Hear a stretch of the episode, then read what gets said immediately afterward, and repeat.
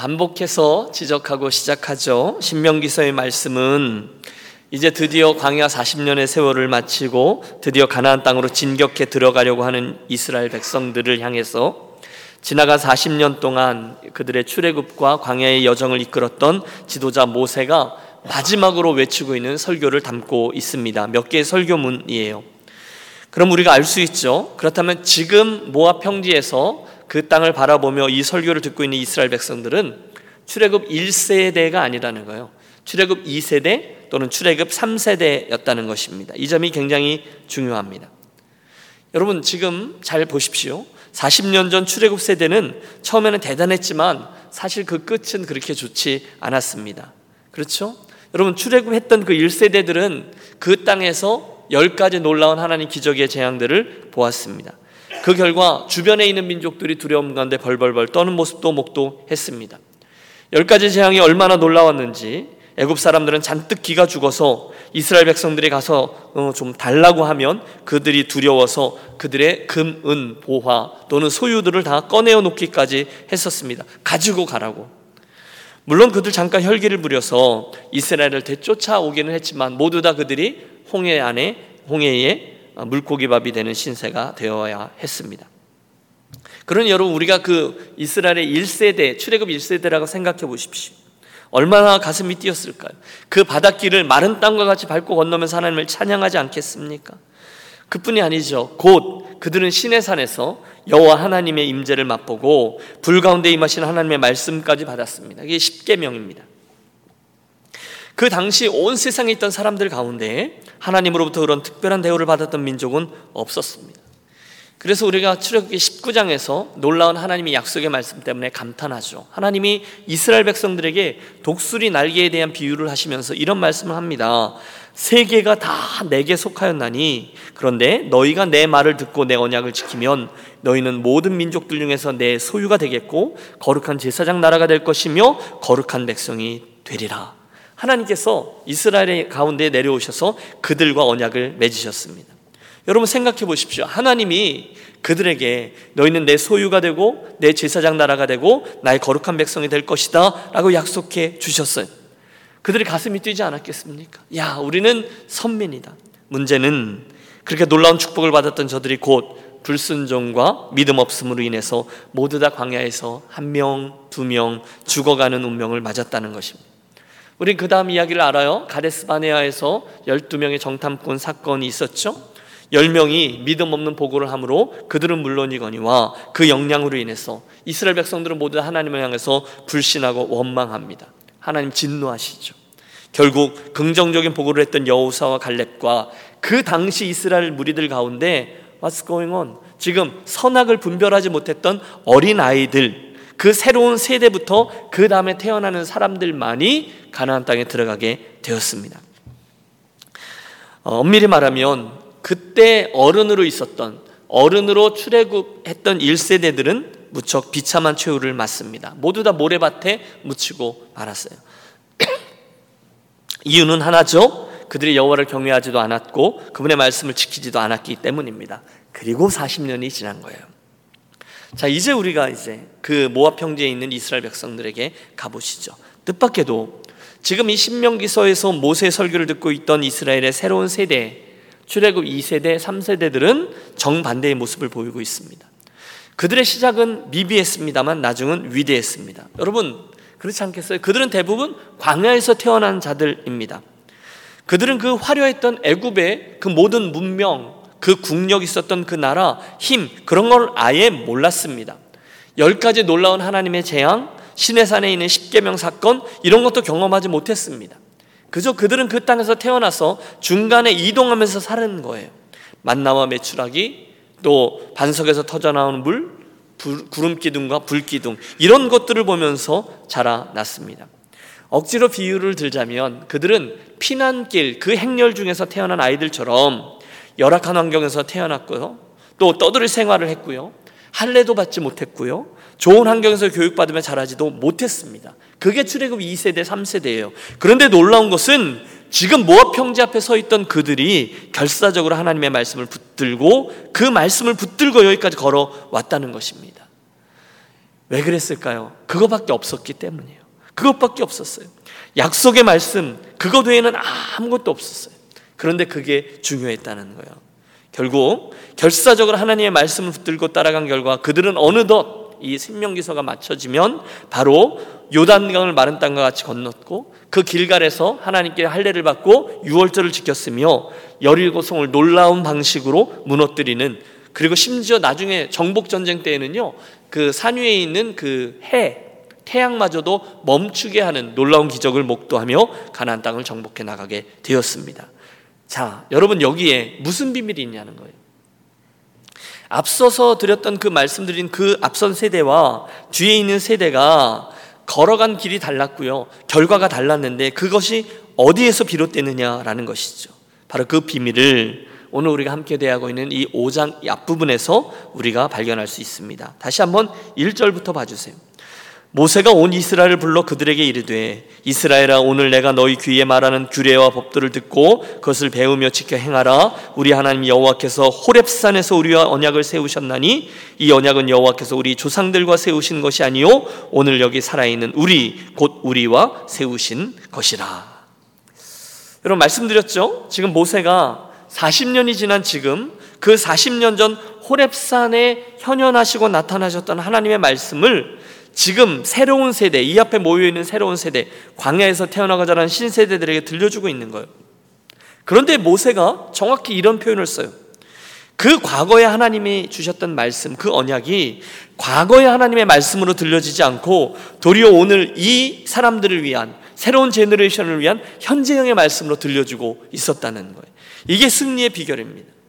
중요한 것은 이것입니다. 모세는요, 지금 메시지를 선포하지만 40년 전에 호렙산에 주어진 여호와의 말씀, 그 십계명을 그대로 선포하지만 그 옛날의 말씀이 아니라 새로운 말씀, 오늘의 너희들에게 들려주는 현재형의 말씀이라는 거예요. 이게 저들의 능력이 되었다는 거예요. 여러분, 오늘 우리들이 종종 범하는 실수가 있습니다. 과거 언젠가 우리가 옛날에 들었던 말씀을 또다시 성경을 들으면 아, 그 이야기 전에 들었었잖아 하고는 일단 한번 마음을 접고 들을 때가 있습니다. 내가 다 아는 거거든요. 시시하거든요. 예수님의 비유들 여러분 많이 아시잖아요. 또 창세기 나온 그 많은 사건들 여러분 다 아시잖아요. 그러면 별로 기대하잖아. 아, 그 얘기. 어, 그러면 뭐. 그런데 여러분 그때 우리가 큰 실수를 하고 있다는 점을 지적하는 거예요. 아니죠. 여러분 하나님의 말씀은 context에 따라서 언제나 항상 새로운 말씀인 줄로 믿습니다. 여러분 저를 따라오고 계시죠? 하나님의 말씀은 언제나 그날 현재형의 말씀으로 임하는 거예요. 한번 고백해 보시죠. 하나님의 말씀은 항상 현재형입니다. 비록 다시 선포되는 말씀이요, 또다시 듣게 되는 말씀이라 할지라도 그 말씀은 오늘 그 말씀을 듣는 사람을 대상으로 하고 오늘 그에게 임하는 축복을 목적으로 삼습니다. 그러므로 누구든지 그때 그 말씀을 오늘 내 삶에 현장의 말씀으로 듣고 믿으면 그 말씀은 나의 말씀이 되어지고 말씀의 축복은 나의 것이 되어진다는 거예요. 이게 비밀이에요. 그래서 모세가 이렇게 외치고 있는 거예요. 이 언약은 지금 십계명 얘기예요. 이 언약은 여호와께서 우리 열조와 세우신 것이 아니라는 거예요. 대신 오늘날 여기 살아 있는 우리 곧 우리와 우리와 세우신 것이다. 바로 그 의미입니다. 여러분 중요한 건 이거죠. 그 말씀이 언제 주어진 거예요? Hello. 여러분 그 말씀이 언제 주어진 거예요? 지금으로부터 40년 전에 주어진 말씀이에요. 그런데 모세가 뭐라 그럽니까? 그런데 그 말씀은 그들에게 준 말씀이 아니요 오늘 우리들에게 주신 것이요 우리와 세운 언약이다 라고 말씀합니다. 우리 조상들에게 주신 말씀, 조상들에게 세운 언약이 아니라 오늘 나에게 주신 말씀이요 우리에게 세운 언약이라는 거예요. 그리고 놀랍게도 이스라엘의 새로운 세대들이 그 말씀을 받았습니다. 사랑하는 여러분, 저는 저와 여러분이 그날 이스라엘의 이 새로운 세대들처럼 하나님의 말씀을 과거형의 말씀이 아니라 현재형의 말씀으로 받고 믿고 실험하고 순종함으로 오늘 이곳에서 이 말씀의 수혜자, 오늘 그 말씀의 축복을 체험케 되는 성도들이 되시기를 바랍니다. 중요한 것은 과거가 아니라 오늘 하나님의 말씀이죠. 물론 그 과거의 하나님의 말씀도 귀하죠. 그때 나에게 주셨던 은혜도 귀해요. 그것이 오늘의 나의 믿음의 foundation을 이루니까요. 하지만 오늘 그리스도인에게 중요한 것은 오늘의 하나님이라는 거예요. 오늘 주시는 은혜가 중요하다는 거죠. 전에 우리가 한참 함께 살폈던 하나님의 이름들이 있었습니다. 엘로힘 전능하신 하나님, 엘로이 보고 계신 하나님, 엘 샤다이 풍성하신 하나님, 여호와 이레 예비하신 하나님, 여호와 니시 나의 깃발 되으시는 승리 하나님, 여호와 라 목자 되신 하나님. 여러분 우리가 한 15개를 공부했었어요. 그런데 그때 그 하나님의 이름들이 대부분 구약 성경에 나오는 이스라엘 백성들의 사건과 삶과 연관되어 있었지만 그것이 오늘 내 삶의 현장에 무슨 의미가 있는가? 그것이 그 하나님의 이름이 오늘 내게 어떻게 역사하는가? 그걸 갖고 씨름했었어요. 여러분 우리가 지난번에 아, 주일 낮에 55회까지 사도행전의 말씀을 가지고 씨름했습니다.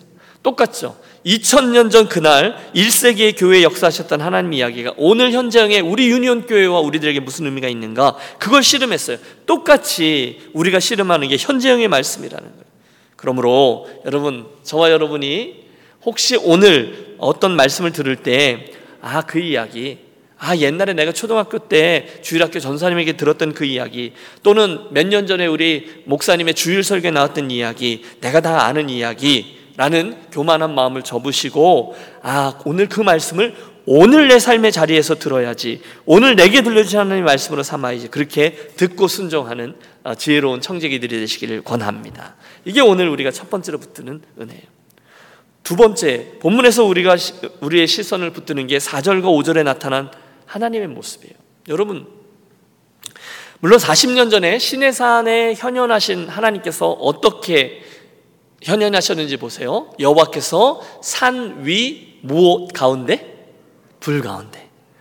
여러분 불 가운데 너희와 대면하여 말씀하시며 그때 너희가 불을 두려움으로 산에 오르지 못함으로 내가 여호와와 너희 중간에 서서 여호와의 말씀을 너희에게 전하였느라 여호와께서 이르시되 여러분 저는 지금 이 구조를 여러분과 함께 어, 상상해 보려고 합니다. 모세가 지금 그때 그 이야기를 현재형의 2, 3세대에게 전달해 주고 있거든요. 생생하게 전하고 있어요. 그런데 그때 하나님께서 불로써 그들에게 임하고 있었어요. 여호와의 말씀이 너무 영광스러운 하나님 말씀이 정말 불과 같이 그 산을 시뻘겋게 달가오르며 어, 무서운 천둥 소리와 함께 임하고 있었어요. 영광의 불이죠. 사람은 누구나 그 불에 가까이 가면 죽게 되어 있었어요. 그래서 그들이 취한 방식이 모세에게 나옵니다. 모세, 우리가 도저히 감당할 수 없으니 당신이 하나님께 나아가 그 여호와의 말씀을 듣고 우리들에게 전달해 주십시오. 그래서 그렇게 했어요. 여러분 저는 여기에서 하나님께서 직접적인 불이 아니라 모세를 통해 주시는 말씀을 통해서 우리들에게 다가왔다라는 것을 주목하며 이게 우리들에게 엄청난 축복이라는 점을 지적하고 싶습니다. 그날 이스라엘이 체험한 하나님은 무슨 하나님이에요? 불로서 임한 하나님이었어요. 그런데 이스라엘 백성들이 아무리 하나님을 사랑하고 하나님을 향한 열심을 가지고 있다 할지라도 절대로 그들은 불이신 하나님께로 나아갈 수가 없었어요. 그런데 하나님이 그럼에도 불구하고 그들이 하나님께로 나올 수 있는 방법을 허락해 주었는데 그것은 바로 누구를 통해서 주시는 말씀이요? 여러분 큰 소리로 누구를 통해서 주신 말씀이요? 모세를 통해서 주시는 그들이 알아듣는 말로 듣는 것이었습니다. 천상의 언어가 아니었어요. 아무리 노력해도 그들이 들을 수 없는 것이 아니라 누구나 들을 수 있는 말씀. 듣자마자 그곳에서 바로 이해할 수 있는 평범한 언어로 그 말씀으로 다가오셨어요. 물론 모세라는 필터링을 거치긴 했죠. 그런데 저는 이거 자체가 어마어마한 축복이라고 봅니다. 여러분, 우리가 그날 있었던 이스라엘 백성이라고 생각해 보십시오. 오늘 저와 여러분에게 하나님이 사랑하신다 말씀하시며 우리들에게 불로서 내려왔다고 생각해 보십시오. 여러분, 감당하실 수 있으시겠어요? 그분의 그 영광스러운 불로 우리들 가운데 임하였다. 아니요. 또 그분이 오늘 우리들에게 그분이 알아듣는 천상의 언어로 우리에게 다가왔다. 그러면 여러분 우리가 그분의 말씀을 알아들을 수 있겠습니까? 그렇지 못할 겁니다. 대신 하나님께서는 그들에게 모세를 통해서 그들이 알아듣는 말씀으로 다시 말하면 그날 누구나 사용할 수 있는 히브리 언어로 오늘날 우리들이라면 하나님께서 우리들에게 누구에게나 들을 수 있는 어, 한국 현대 한국말로 된 말씀으로 다가와 주신다는 거예요. 여러분 이게 얼마나 우리를 향한 배려가 어, 큰 것인지 한번 생각해 보기를 원합니다. 여러분 오늘 우리들에게 있는 이 성경을 보십시오. 저와 여러분이 하나님의 음성을 듣기 위해서는 저와 여러분 집에 여러 권 있는 이 성경인데 그런데 여러분 우리가 하나님의 음성을 듣기 위해서는 어떤 공부를 많이 해서 박사학위가 있어야 되는 것도 아니고 또 이 헬라어나 히브리어를 우리가 마스터해서 들어야 될 것도 아니며 며칠씩 금식하면서 우리가 하나님의 음성을 신비한 음성 구해야 되는 것이 아니라는 사실로 감사하시기 바랍니다. 왜냐하면 하나님 우리들에게 너무너무 평범한 우리가 이해할 수 있는 그런 말로 우리들에게 다가오셨다는 거예요. 그러므로 우리가 하나님 음성을 듣고 싶으면 이 하나님의 말씀을 열고 듣고 하면 되는 거죠. 할렐루야. 여러분 잘 생각해 보십시오. 이것은 어마어마한 축복입니다. 감사입니다. 인류 역사상 우리에게 하나님께서 이렇게 전해주신 성경 말씀을 갖고 있는 사람이 그렇게 많지 않았어요. 구약 시대는 거의 다 이것이 없었어요. 그러니까 그들은 구전으로 전해 내려오는 것을 들었을 뿐이죠. 그리고 16세기에 종교개혁이 일어나기 전까지 대부분의 사람들은 성경에 무슨 말씀이 쓰여져 있는지를 알지 못했어요. 그들은 어, 히브리어, 헬라어, 또 고전어인 라틴어 이런 걸로 사제들만 듣고 이해할 수 있는 그런 말씀들을 그냥 그 예배에 참여하면서 사제가 주는 성찬에 참여하면서 신앙생활을 하고 말았습니다. 그래서 그들이 또 문맹자도 많았기 때문에 그래서 그 수많은 성상들 그리고 또 수많은 스테인 글라스에 나와 있는 이런 그림들이나 그런 조각들을 통해서 그들이 신앙적인 교육을 받았다는 거죠. 그들에 비하면 오늘 저와 여러분이 받은 하나님의 말씀의 축복은 엄청나다는 것입니다. 오늘날 바로 이 말씀이 하나님께서 당신의 백성들을 만나주는 가장 평범하고 가장 효과적인 방법입니다. 이것을 축복으로 이해하는 분들, 여러분, 그런 분들에게 하나님께서 현장으로 말씀해 주시기를 축복합니다. 많은 이들이 오해해요. 하나님의 뜻, 하나님의 음성을 듣기 위해서라면 신비한 체험, 높은 지식, 이런 것들이 있어야만 우리가 하나님께로 가까이 가고 하나님의 신비한 뜻을 알 수 있다. 물론 그럴 수 있지만 항상 그런 것은 아니죠. 오히려 대부분은 아주 평범하고 쉬운 말씀을 통해서 우리가 말하고 듣고 이해할 수 있는 말씀을 통해서 하나님의 음성을 들을 수 있게 해 주었습니다. 감사하며 그렇다면 이제 이 쉬운 길로 인해서 또 우리가 주신 축복과 특권을 받아 누려야만 될 것입니다. 그러니까 집에다가 두시지 마시고 오픈해서 이 하나님의 말씀을 대하는 거예요. 언제든지 당신의 음성을 들을 수 있도록 말씀을 주신 하나님. 어, 제가 이번 주일부터 음, 에베소서를 다룰 것이거든요. 어, 그래서 신약성의 에베소서가 6장밖에 안 돼요. 그래서 어, 요즘 제가 제 처하고 같이 새벽 예배 끝나고 또는 밤에 이렇게 우리 예배당을 돌아요. 어, 근데 요즘은 너무 좋은 게 이 cell phone에 여러분 Drama Bible이라고 제가 몇 번 언급했죠. Drama Bible이라는 앱을 그냥 다운로드 받으면 언제든지 하나님 말씀을 읽을 수도 있고 들을 수도 있어요. 또 아주 좋은 성우들이 신앙인들이 이것들 녹음해서 그래서 제가 에베소서를 크게 틀어놓고 왜냐하면 아무도 듣는 분이 없잖아요. 그래서 이제 걷는답니다. 어, 하나님의 뜻으로 말미암아 어, 하나님 그분의 예수 그리스도의 사도된 바울은 이렇게 시작되는 건데 저는 그것을 들으면서 어, 이런 생각을 해보았습니다. 가만히 있어봐. 하나님께서 나에게 신비한 언어로 말씀하지 않으시고 내가 그냥 눈만 뜨면 바로 알아들을 수 있는 한국어 성경으로 어, 이렇게 말씀해 주시는 것이 얼마나 큰 축복이다라는 것을 새삼 깨닫습니다. 사용하는 거죠. 그 특권을 누리셔야 된다는 거예요. 그런데 덮어놓고 믿는 분들이 많이 계시잖아요.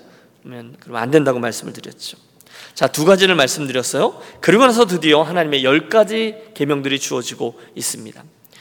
어, 나는 너를 애굽 땅에서 종되었던 집에서 인도하여낸 내 하나님 여호와라 나 외에는 다른 신을 내게 두지 말지니라 우상을 두지 말지니라 이러면서 이제 열 개의 계명이 쭉 나오는데 이열 개의 계명은 우리가 몇 달 전에 은혜의 열 가지 계명 그래서 이 금요일에 쭉 다루었으므로 자세히 다루지는 않겠습니다.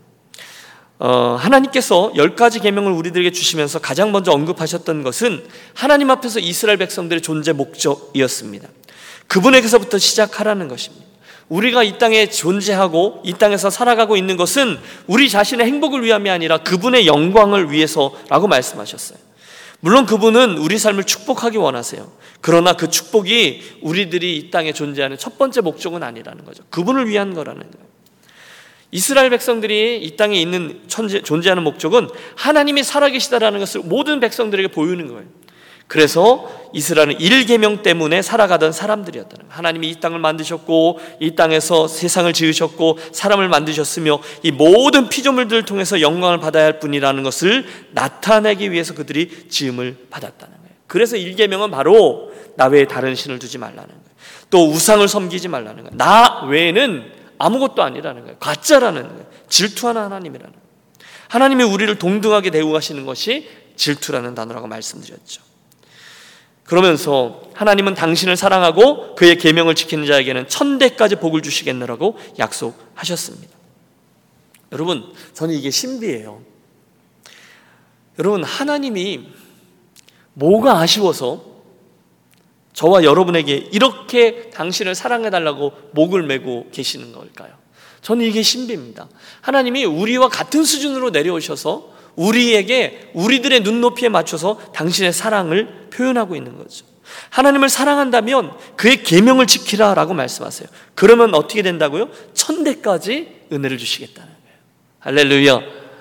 여러분 이게 약속인 거죠. 천대까지 하나님의 복을 받으려고 하나님을 경외하는 것이 아니라 하나님을 경외하는 신실한 사람, 그래서 믿음으로 믿음에 이르게 된다는 게 그거잖아요. 하나님께서 우리들에게 은혜를 주시고 우리가 또한 그 믿음으로 하나님께 나아가죠. 자선천대까지. 여러분 이걸 단순하게 적용해 보시죠. 어, 여러분들 부모님이시죠. 또는 여러분들 어, 할머니 할아버지가 되신 분도 계실 것입니다. 어, 또 우리가 자녀이기도 하죠. 그런데 그 자리에서 저와 여러분이 하나님의 어, 하나님의 그 말씀을 사랑하고 하나님의 말씀을 지키면 우리도 모르는 사이에 우리들의 인생과 우리들의 후손과 우리들의 가문 자체에 하나님의 축복이 흘러간다라고 말씀하시는 거예요.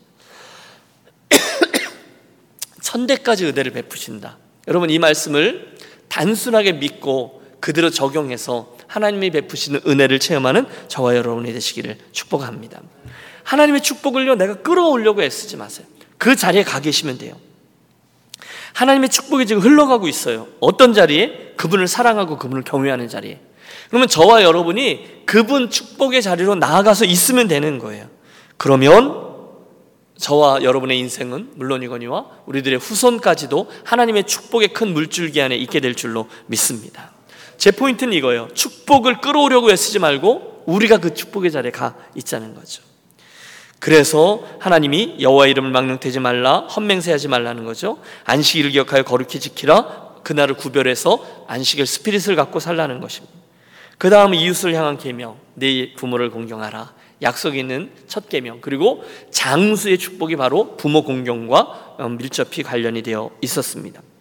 그 다음 살인하지 말라 이해가 되시죠? 간음하지 말라 그 다음에 도적질하지 말라 이웃을 위해 거짓 증거하지 말라 이웃의 것을 탐내지 말라. 그렇게 해서 열 가지 은혜의 계명이 흘러가고 있습니다. 자, 결국 호렙산에서 하나님께서 주시는 이 말씀은 32절과 33절로 요약됩니다. 우리 함께 한 번 더 합독하겠습니다. 그런즉 너희 하나님 여호와께서 너에게 명령하신 대로 너희는 삼가 행하여 좌로나 우로나 치우치지 말고 너희 하나님 여호와께서 너에게 명령하신 모든 도를 행하라 그리하면 너희가 살 것이요 복이 너희에게 있을 것이며 너희가 차지한 땅에서 너희의 날이 길리라 아멘. 여러분 오늘도 지금 하나님께서 하신 말씀처럼 저와 여러분 모두 다 인생의 길을 가고 있습니다. 나름대로 가고 있습니다. 분명한 하나님의 말씀이 있어요. 그런데 우리들은 좌로나 우로나 자기들이 가고 싶은 대로 가려고 하는 경향이 있습니다. 왜? 더 넓어 보이는 길이 있거든요. 그러나 그것은 다른 길이죠.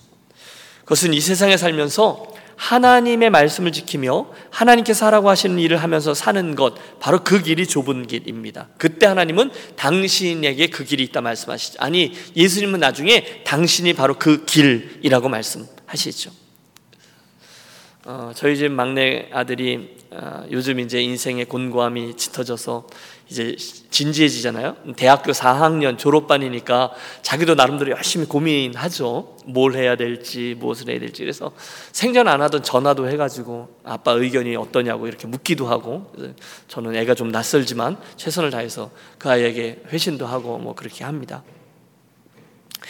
어, 그런데 이제 제가 그 아이에게 이제 카톡을 하면서 회, 서로 이제 주고받는 메시지 중에 제가 생각해도 어, 참 대견한 저의 문장이 있어요. 뭐냐면 죄송합니다 여러분 얘기를 하다 보니까 제가 표현이 좀 그랬는데 어, 내가 하나님을 의뢰하고 무엇을 해도 된다라는 것이 이제 초점이죠. 그때 하나님께서 내 길이 되어 주실 거야 라고는 표현을 썼어요. 하나님께서 내 인생에 이런 길을 열어주시고 저런 길을 열어주시고 물론 그것도 맞는 표현이지만 저는 더 좋은 표현이 하나님 그분이 be 내가 그 길이요 진리요 생명이다 하셨거든요. 하나님 자신이 내 길이 되어 준다라는 말이 정말로 맞다라고 생각합니다. 여러분 어떻게 생각하십니까? 저와 여러분의 인생도 마찬가지죠. 저와 여러분의 애를 쓰고 이런 길 저런 길 아니요. 하나님께서 이미 당신이 길이 되어 주셔서 광야에 같이 가 주셨고 또 홍해 바다에서도 아무도 없지만 바닷속에 길을 내셨지만 그 길이 하나님이 내어 주신 길인 거죠. 심지어 장대한 거민들이 가득한 그 가나안 땅에도 하나님이 길이 되어 주시면 아무 문제가 없는 거죠. 그 하나님께서 동일하게 저와 여러분이 오늘 말씀하고 계십니다. 그런즉 너희 하나님께서 명령하신 대로 행하여 좌로나 우로나 치우치지 말고 하나님께서 너희 안에서 명하신 모든 도를 행하라. 그리하면 하나님이 길이 되어 주신다는 거죠. 너희가 삶을 얻고 복을 얻어서 너희의 얻은 땅에서 너희의 날이 장구하리라. 오늘의 말씀을 정리하죠. 신명기서 5장에서 우리는 이 신명기서가 가나안 땅에 들어가기 직전에 있던 이스라엘의 second generation, 서드 제너레이션에게 주신 말씀이다라고 확인했습니다. 세 가지를 우리가 오늘 포인트로 붙잡아요. 첫째, 하나님의 말씀을 들을 때는 언제나 현재형의 말씀으로 듣자는 권면을 드렸습니다. 과거에 주셨던 말씀이지만 내가 20대에 은혜 받았던 그 말씀이지만 오늘 이곳에서 내게 주신 말씀으로 들을 때 그 말씀은 오늘 내게서 살아서 역사하는 말씀이 될 줄로 믿습니다. 둘째, 축복이에요. 신의 산에 불로 임했던 하나님은 계속해서 불로 다가오지 않으시고 모세를 통해서 그들이 이해할 수 있는 언어, 너무도 평범한 말씀으로 다가오셨습니다. 그것을 축복이다라고 말씀을 드렸는데 이 축복이 우리들에게 놀라운 특권으로 사용될 수 있도록 여러분이 하나님의 말씀을 가까이 하시고 늘 주의 음성을 듣는 지혜로운 분들이 되시기를 바랍니다. 그리고 나서 구체적인 십계명의 말씀들이 주어졌죠. 그 십계명의 포인트는 그거죠. 그분을 사랑하는 거예요. 그분의 말씀에 순종하는 거예요. 그때 저와 여러분은 자손 천대까지 하나님의 축복의 틀 안에 거하게 될 것입니다. 세 가지 이밤 우리 이 이야기들을 붙잡고 기도하며 나아가겠습니다. 오늘 기도하실 때 주여 제가 언제든 주시는 말씀을 현재형으로 받고 순종하겠나이다. 결단하며 기도하겠습니다. 둘째, 늘 나에게 말씀으로 다가오시는 하나님을 제가 어, 생각하고 감사하며 그 말씀을 누리며 순종하겠나이다 기도하겠습니다.